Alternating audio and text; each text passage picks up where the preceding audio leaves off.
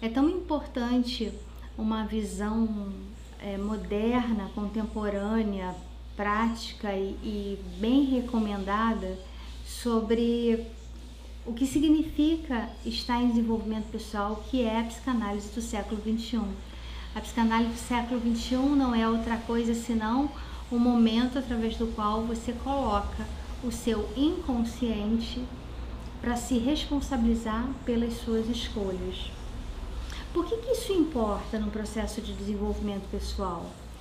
Porque nas psicoterapias de modo geral, e em especial na psicanálise, da forma como ela era feita muito antigamente, se compreendia que o indivíduo ele só conseguia avançar, isso é uma visão completamente ultrapassada, embora muito útil, então assim, fica um alerta de que ultrapassada não no sentido de ser errado, ultrapassada no sentido dela ter uma razão de ser, entretanto, não ser uh, suficientemente boa para que a gente avance, o indivíduo nessa visão anterior, ele só conseguia se compreender como um indivíduo adulto na medida em que ele voltasse para a infância.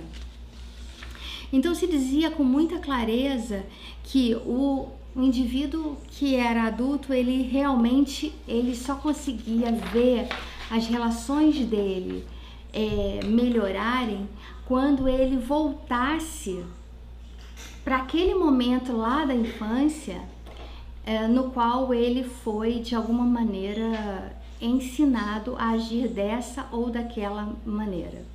É interessante a gente compreender que a psicanálise desse século, a psicanálise que se aplica, a psicanálise contemporânea, a psicanálise moderna, ela já não deixa mais que a gente se perca dentro dessa panorâmica onde nos de alguma maneira nos escraviza aquilo que a gente viveu.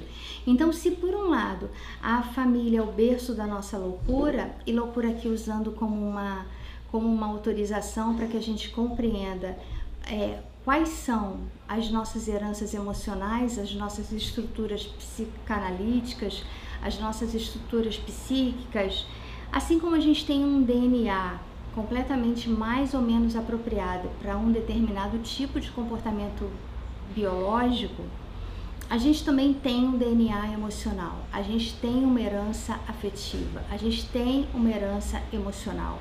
E é a partir dessa herança emocional que a gente é capaz de começar a perceber aonde é que o bicho está pegando e em que dado momento a gente pretende fazer com que essa herança emocional não mais seja a dona dos nossos padrões, assim. Então, em que momento a pessoa busca mudar? Ela busca mudar quando ela se percebe tendo uma herança emocional que, muito embora ela respeite e lhe seja grata, para ela, na sua visão como indivíduo adulto, dono de si, capaz de fazer as suas próprias escolhas e reelaborar as suas próprias histórias, não faz mais sentido. Me perguntaram ontem, a psicanálise não seria algo muito demorado, muito complicado e muito confuso? Não seria a psicanálise um meio através do qual a gente demoraria muito para chegar num determinado objetivo?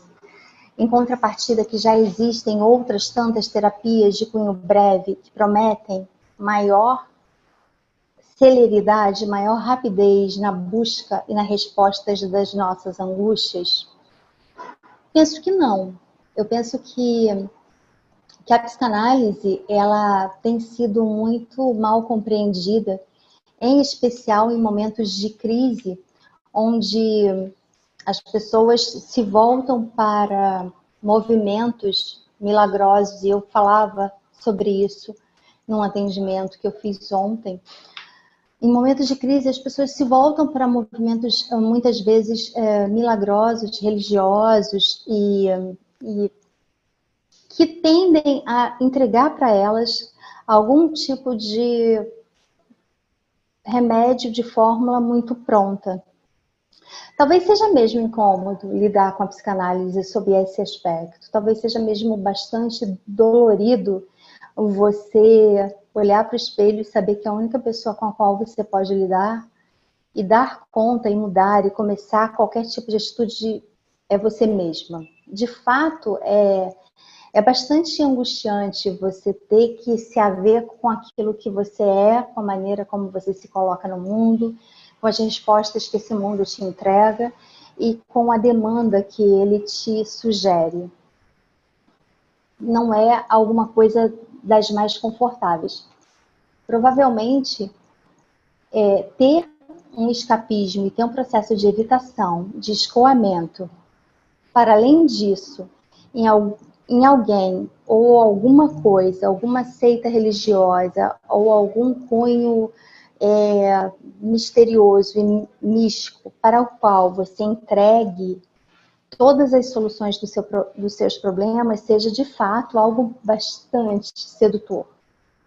O que não quer dizer que uma pessoa que trabalha com psicanálise, que faça psicanálise, precise ser uma pessoa cética, sem fé, desprovida de qualquer de qualquer capacidade de compreensão do universo, mas significa sim, e bastante, que uma pessoa que trabalha o próprio desenvolvimento, o que é desenvolvimento? Desenvolvimento é desenvolver, deixar de envolver.